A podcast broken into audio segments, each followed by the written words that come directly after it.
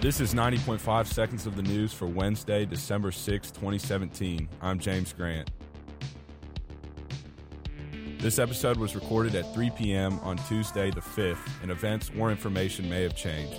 For updated news coverage, you can go to thedailygamecock.com or follow us at WUSC News on Twitter.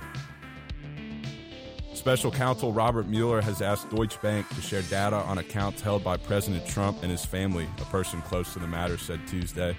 The bank received a subpoena from Mueller several weeks ago for information on certain money and credit transactions, the person added. Deutsche Bank has loaned the Trump organization millions of dollars for real estate ventures. It said it would not comment on any of its clients. Deutsche Bank refused to provide details of Trump's finances in June at the request of U.S. House Democrats, citing privacy laws. Mueller is investigating alleged Russian attempts to influence the 2016 U.S. presidential election and potential collusion by Trump aides. Former Tonight Show host Jay Leno and his wife have purchased an oceanfront mansion in Newport, Rhode Island. Leno paid $13.5 million for the 18,000 square foot home called Seafair. The home has eight bedrooms and 11 bathrooms and comes with a pool, tennis court, and private beach. It also has a six car garage, which is great for Leno as he loves to collect cars. The house was built in 1936 and sits on nine acres. The previous owner was Verner Zevola Reed Jr., an American banker and diplomat.